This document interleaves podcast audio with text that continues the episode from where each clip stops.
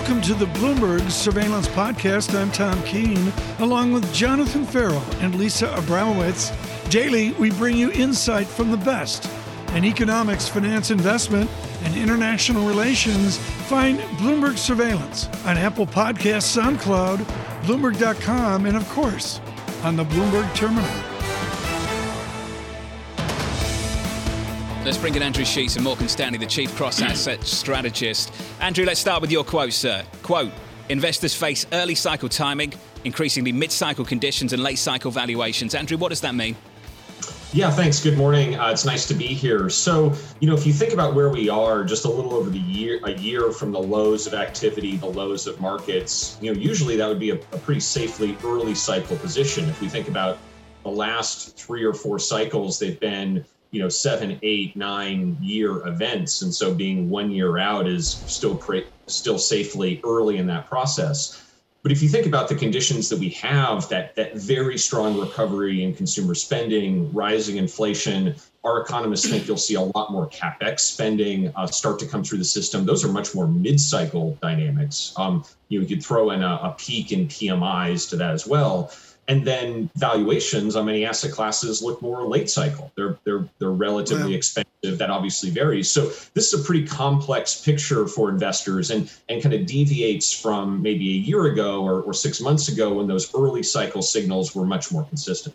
I, I, I got to congratulate you, Andrew, on having a mid-year review published on May 16th. I just think that's that's the way they do it at, at Morgan Stanley. Andrew, you've got a grid showing a real bias to international, a bias to European equities as well. Is pricing power an international concept, or is that really a concept for the American market? Well, I, I think it, it, matters. You know, I think it matters everywhere. I think it will matter more in the U.S. I think it's a you know that quality theme is a more important theme for for Mike Wilson in our, in our U.S. equity call.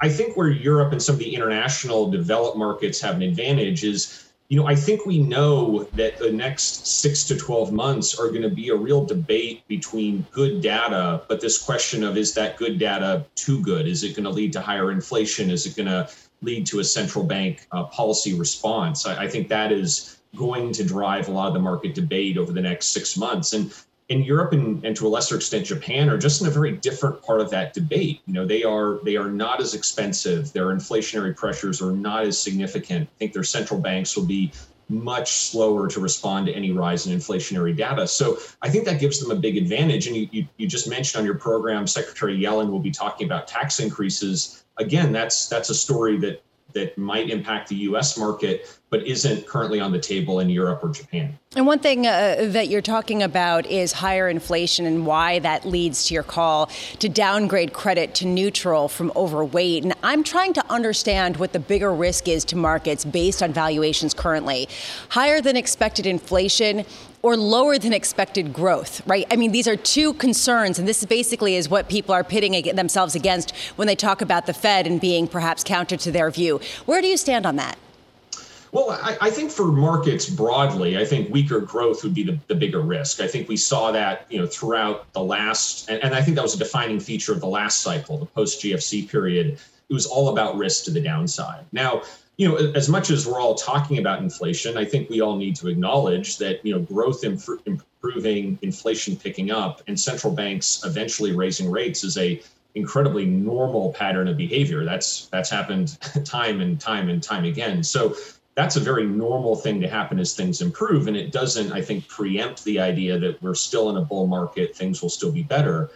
Where I think credit starts to get into a challenge though is that if we're talking about a hotter cycle if we're talking about central banks having greater willingness to to run a higher pressure economy as our economists say then you know that's an environment where credit investors they don't benefit if if growth is better but they are still exposed if that kind of hotter growth means that the next downturn is is closer than it would otherwise be. Andrew sheets got to leave it there on that important note in the credit market. Morgan stanley chief cross asset strategist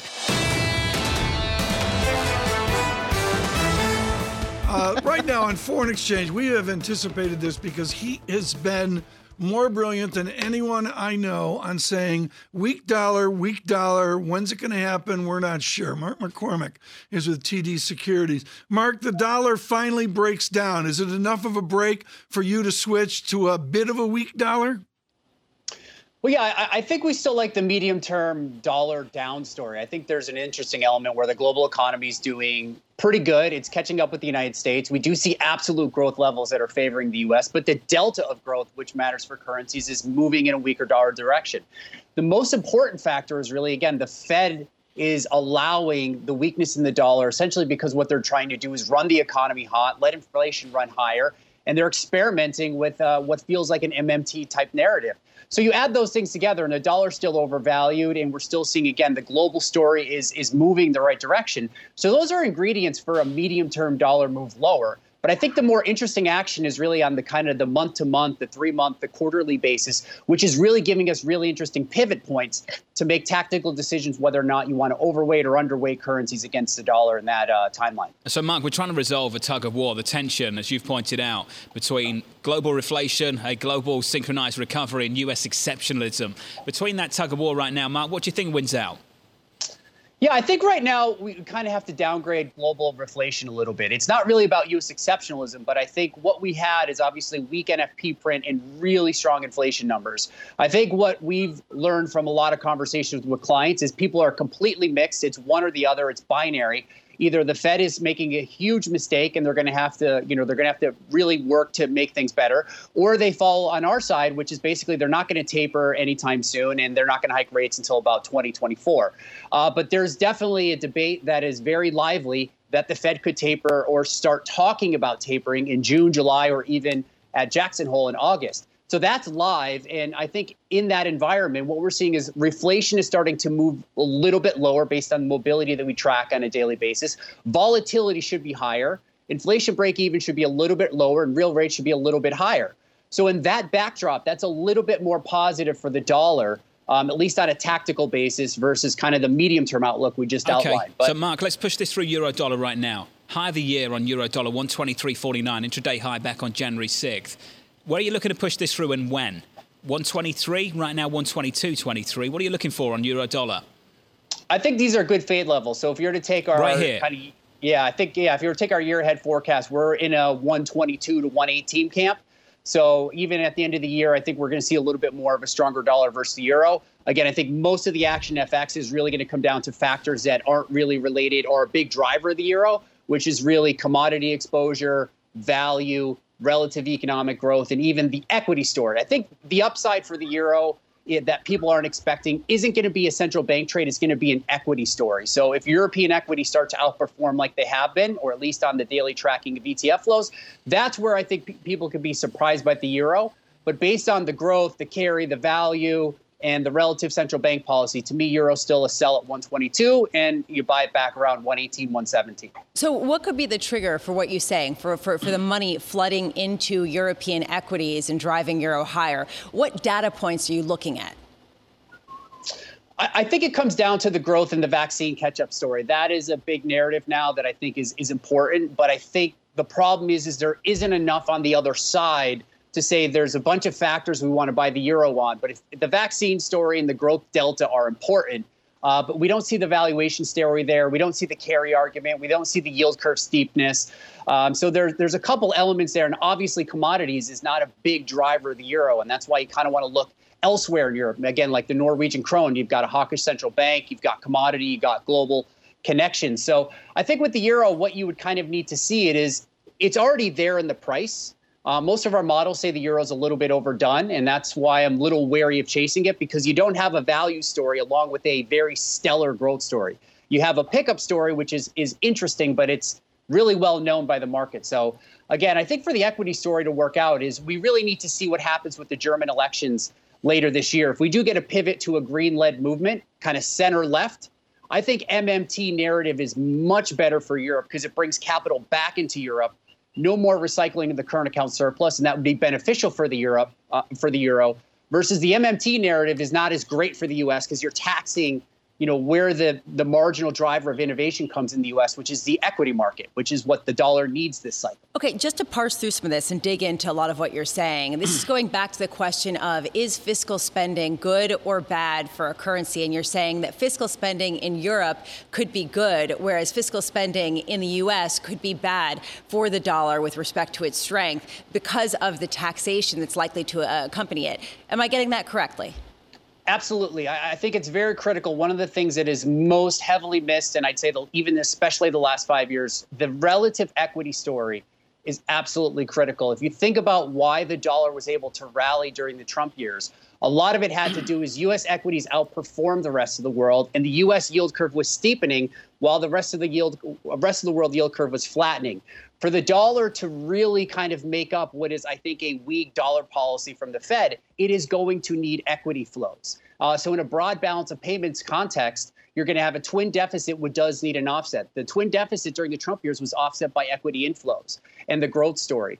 So I think a big side of it here is if the Euro, if European policymakers deliver more positive growth shocks, especially again with the German elections, maybe leading to more fiscal stimulus. That's an important development because that gives people a reason to bring capital flows back into Europe where they've been recycling them out of Europe for the past 10 years. So that's where I do think it's critical. And if uh, the U.S. were to tax equity markets and tax the wealth and innovation that comes from the equity markets, that's a that's a negative for the dollar in the context of where the Fed's going and the global economy is. That's why again we like it lower over the medium term. Mark, always smart. Good to see you. Mark McCormick there of TD Securities, the global head of FX strategy.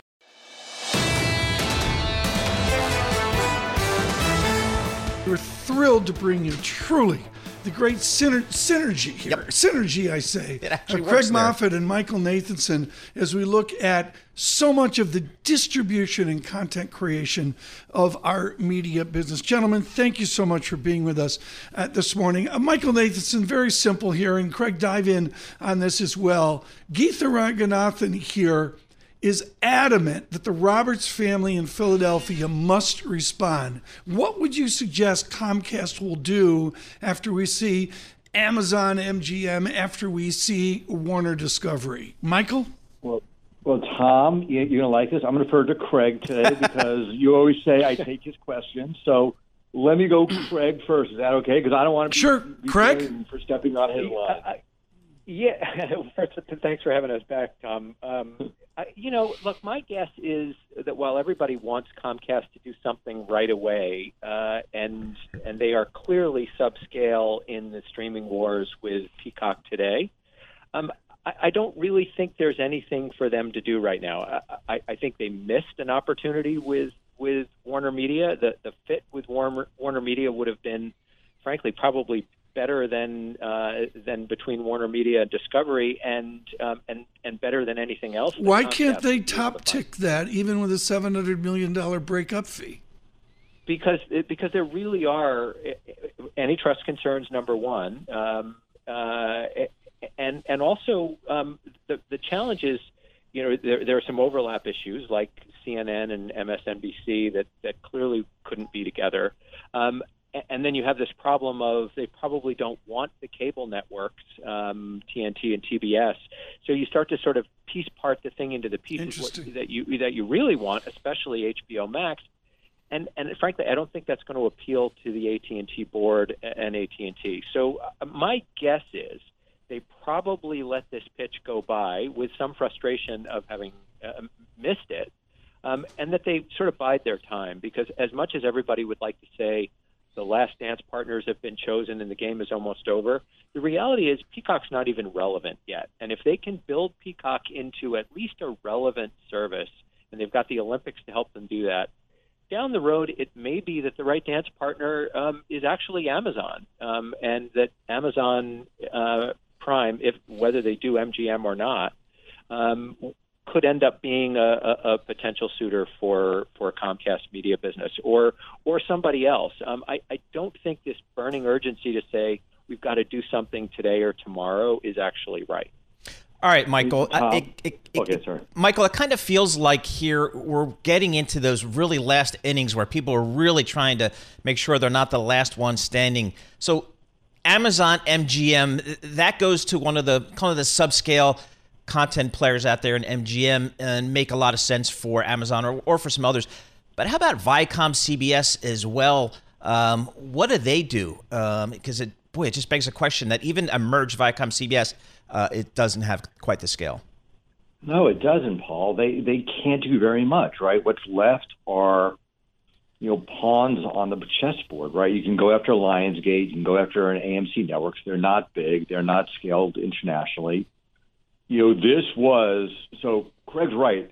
Comcast can take their time, but this was the last big global play to be had, right? And after this, they're mostly domestic stories. So I think Viacom CBS is really stuck. And I think for the time being, you know, Comcast will sit on their hands, as Craig said, but there's really not a lot you can do with what with the pieces on the board. There just isn't is, enough scale out there. You, with all the work you guys have done, if you're just joining us worldwide, Craig Moffett, Michael Nathanson with us, Moffett, uh, Nathanson, and this historic week for media.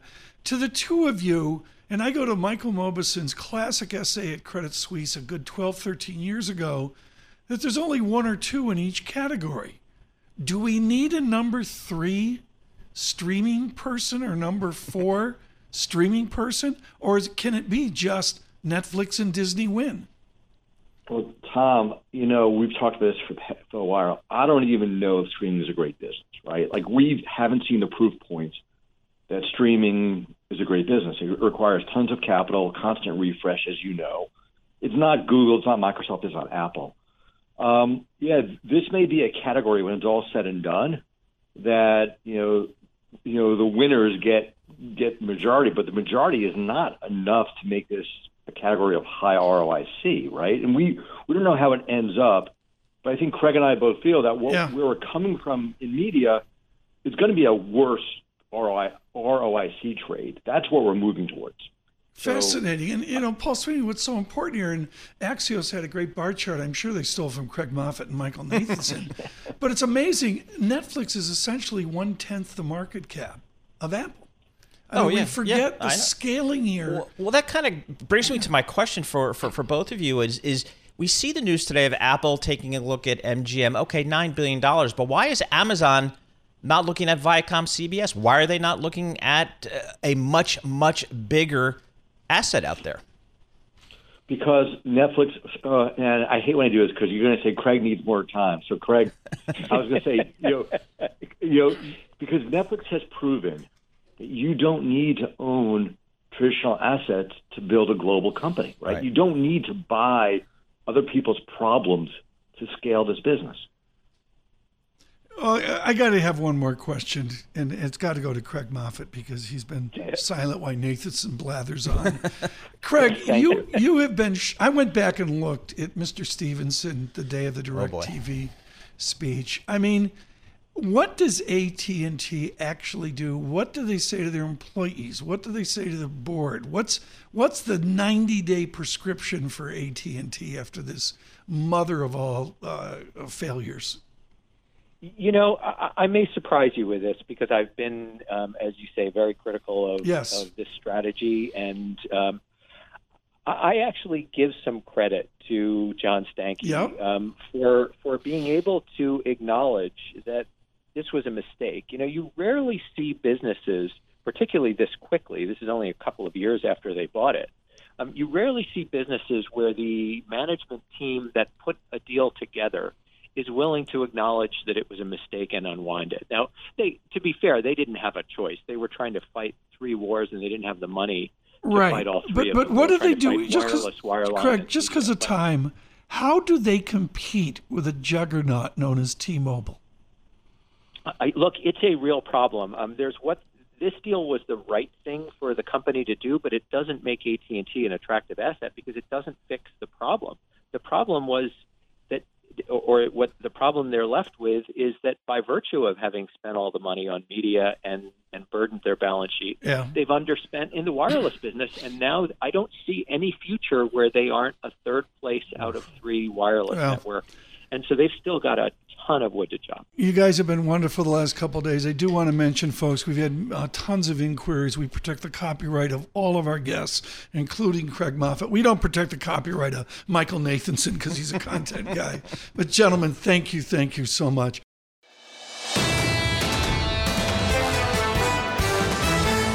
Right now, an exceptionally important conversation with one of the candidates for that June 22nd primary in uh, New York City. Eric Adams joins us with just an absolutely remarkable biography. Eric, you're lining up the endorsements. You are on a dash to June 22nd. What is the endorsement? What is the support you most covet right now? Are, are really uh, everyday people. I like to say those blue collar workers, uh, not only those employees employees who are doing uh, the construction and other jobs, but even uh, my accountants, my doctors. Uh, it's a symbol of blue collar collarism. I like to say, uh, hardworking people in the city of New York, and they really have endorsed my campaign because they know I protected the city for 22 years uh, and public safety is the prerequisite to prosperity, and that's the symbol I'm going to bring. And it's the way you got to that 22 year career. We're not going to go into it right now because of time, but you had a most original path to serving with the NYPD. Tell us right now how the NYPD can change with Mayor Adams it's about rebuilding trust. Uh, I state I will state this over and over again, and many of my colleagues that are running for office don't want to talk about this. We have to rebuild the trust, change the ecosystem of public safety, define the role of police, but most importantly, we need each other. Let me tell you something: the streets of our country in general, but specifically in New York, uh, those streets are going to be controlled by the good guys or the bad guys. And I'll be darned if I'm going to let the bad guys take us back to the days when we were having 2,000 homicides a year. I'm going to rebuild trust with law enforcement and communities in this city. Eric, this is an incredibly important message at a time when shootings were up 166% year over year in April in New York City. When people are wondering, how do you accomplish what you're looking for, which is safer streets and preventing some of these shootings and other violent crimes from getting out of control? What's your recommendation as a 22 year veteran? Of the New York Police Department. Do you recommend putting plainclothes police officers in subways? What measures specifically are needed? Well, there are a number of things we, we must look at. And dealing with this crime problem is both uh, prevention and intervention. Prevention, uh, that uh, consists of the long term things we must do. But intervention is right now. Uh, we have three year olds shot uh, at Times Square. Uh, we had a, a, number of homicides and shootings in the last few uh, days. So it's about reinstituting a anti-gun unit that is better trained, will have officers that are using their cameras properly, and will do what's called precision policing. We must go after the gangs and the overproliferation of guns in our city. If we don't, we are not going to have economic recovery. We won't have the tourism, the business travelers or get our offices back up and operating. Eric, this is what a lot of people are saying that if you don't have safe streets, you can't get businesses that already are thinking of leaving to stay in this city. What other measures are you going to take to keep them here, especially given the fact that the bills for all of these services and all of these measures are racking up and there's a deficit that we need to address as well? Yes, and there's also a great opportunity. Uh, number one, uh, thanks to our Senate and congressional delegation, we're going to have over uh, $10 billion in stimulus coming to our city. But the real question is are we going to squander this opportunity? We have to end the inequalities that we see in this city. And it's, it's, really because all of our cities in America are just really dysfunctional. Cities are made up of agencies. If those agencies are not mm-hmm. aligned, you're not going to get the results that you're looking for. So we must attract new businesses here, become the center of cybersecurity, of technology, of self-driving cars. We are too expensive, yeah. too bureaucratic, and too difficult to do business in the city. And I'm going to turn that around. Eric Adams, I am really upset about your endorsement from Doc Gooden. I don't know how I can do that. I need you to get an endorsement from Ellis Burks of the Boston Red Sox. Let's get on that uh, today. How are you going to bring together New York? Everybody's polarized. Oh, there's like, I think there's 400 candidates, Lisa. But but Mayor Adams, how are you going to bring New York together? The fancy people, the less fancy people. How do you do that day one? Well, first of all, we, we're going to send out the right message. Listen, 65,000 New Yorkers are paying 51% of our income taxes. They are they are only 2% of our income tax filers. I don't join the chorus that states, uh, so what if they leave? No, we need them here. Uh, How are you going to keep them here? How are you? What's your policy going to be to keep the upper 1% happy in New York City so they don't move down to watch the Florida Marlins? Well, one thing's for sure. Let me tell you, I hear from them all the time. Eric, we don't feel safe. Yeah. Eric, we don't believe we can walk our streets and our community. We can't use our transit system in a safe way. All New Yorkers, no matter if you are a cab driver or a person that's in the back of a limousine, you want a safe city. And that is something I know far too well of what an unsafe city can do to the economic economic environment and the stability of the city. And I'm going to make this city a safe place to raise healthy children and families. Eric, uh, just before we let you go, this is a delicate issue. The New York Times had a story uh, that I want to give you a chance to address where they were talking about some contributions that you've taken from businesses uh, that the city has influence on and you have influence on as borough president. You've called money uh, the enemy of politics before. Do you have a response to the story? Uh, yes, and it's not a delicate issue uh, for me. No delicate, no issue is delicate for me because I am extremely transparent. I'm one of the few elected officials in the country uh, that uh, has a procurement, or I should say, a compliance officer that's on board with me. This story has been vetted so many times. I was surprised to see the New York Times place this on their first page above the fold uh, to give the appearance uh, that any uh, improprieties took place. This has been vetted. Uh, we are in clear compliance with all the rules. And I was really disappointed by that headline that gave the uh, appearance of any, any wrongdoings. We have not received any type of infractions of based on how we handle our procedures at Borough Hall. I am not impacted by money and politics. I'm impacted by what's needed for everyday New Yorkers and Brooklynites, and I have done that for over 35 years. Eric Adams, thank you so much. He's a mayoral candidate, the June 22nd uh, primary uh, vote here in New York City.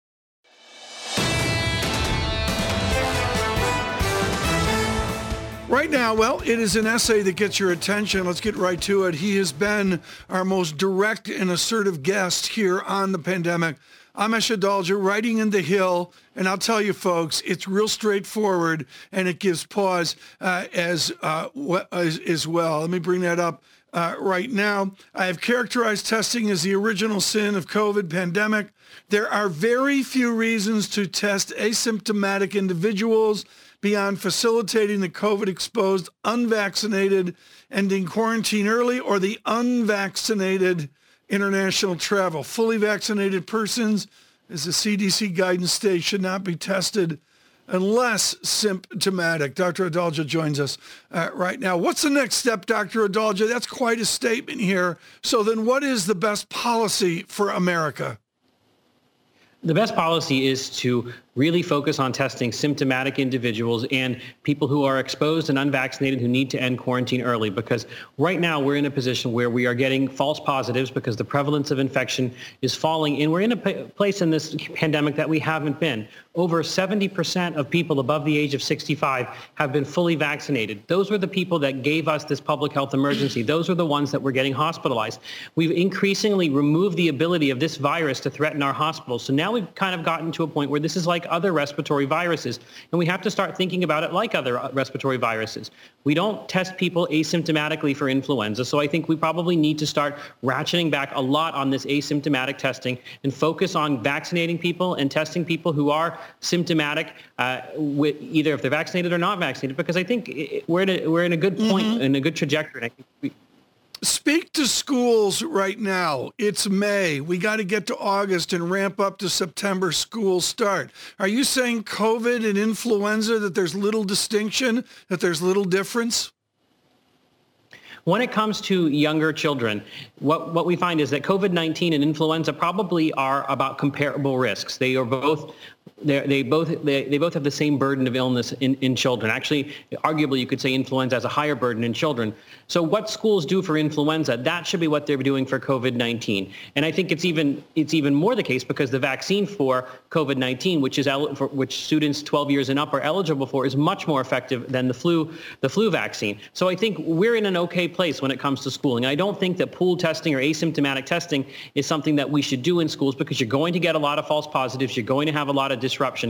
I think that we can continue the other mitigation measures of masks, trying to vaccinate the population, social distancing, but schools should be open now, and I don't think testing should be a barrier uh, for for opening te- for opening schools. Dr. Adalja, can you square the discrepancy between what you're saying, which is essentially we're moving into a new phase of the pandemic where it's no longer the pandemic, but it's just another illness that we need to deal with on a regular basis, whereas we have Singapore locking down after a handful of cases that have been uh, detected in the community. What is the potential approach that you see as the correct one internationally, especially as we see the cases surge in places like India? So I, I, think if you've got a highly vaccinated population, you have a whole different menu of options that, that are there. If you're a country that's not highly vaccinated like India, then your only options are those same what we call non-pharmaceutical interventions where you have social distancing and you have advising people to stay at home. All of that is something that you don't have to do if your population is highly protected with the vaccine, especially those high-risk individuals. So I don't think what Singapore is doing is correct. I think right now the U.S. is on the right policy. For the first time probably during the pandemic, the U.S. actually has the correct policy where we've decoupled cases from severe, severe disease hospitalizations and deaths, which is exactly what the vaccine was designed to do. So I think that that's the policy now is to vaccinate your population as much as possible. And the only reason that you should be pushing these non-pharmaceutical interventions is if you have not vaccinated vaccinated enough of your high-risk populations and you're worried about your hospitals going into crisis. We've removed that ability in the United States by vaccinating those high-risk individuals. Dr. Adalja, we also, though, are looking at strains and other variants, and people sometimes point to that to say, look, we need to still remain vigilant and still remain uh, cautious with respect to tracking the virus and making sure that you take social distancing precautions. And uh, do you think that's fear-mongering? Do you think that that's sort of unnecessary given the fact that a lot of the, uh, the vaccines have shown to be prove effective against some of these strains? Definitely, when, when you have a fully vaccinated population, a high percentage of your population fully vaccinated, those variants, even the more problematic variants like 1351 from South Africa, they are still unable to cause serious disease, hospitalization, and death certainly if you're an unvaccinated person, those variants do pose a risk to you. And if you're an unvaccinated country, it can be a real problem, as we've seen in places like mm-hmm. India. But I think that the variants are something that our vaccines are very robust against. So the solution to the variants is to get vaccinated and to vaccinate as much of your, of your population as possible. Dr. Adalja, always good to hear from you, sir. As always, come back soon. Dr. Amesh Adalja there of Johns Hopkins Center for Health Security Senior Scholar. This is the Bloomberg Surveillance Podcast. Thanks for listening. Join us live weekdays from 7 to 10 a.m. Eastern on Bloomberg Radio and on Bloomberg Television each day from 6 to 9 a.m. for insight from the best in economics, finance, investment, and international relations. And subscribe to the Surveillance Podcast on Apple Podcasts, SoundCloud, Bloomberg.com, and of course, on the terminal. I'm Tom Keene, and this is Bloomberg.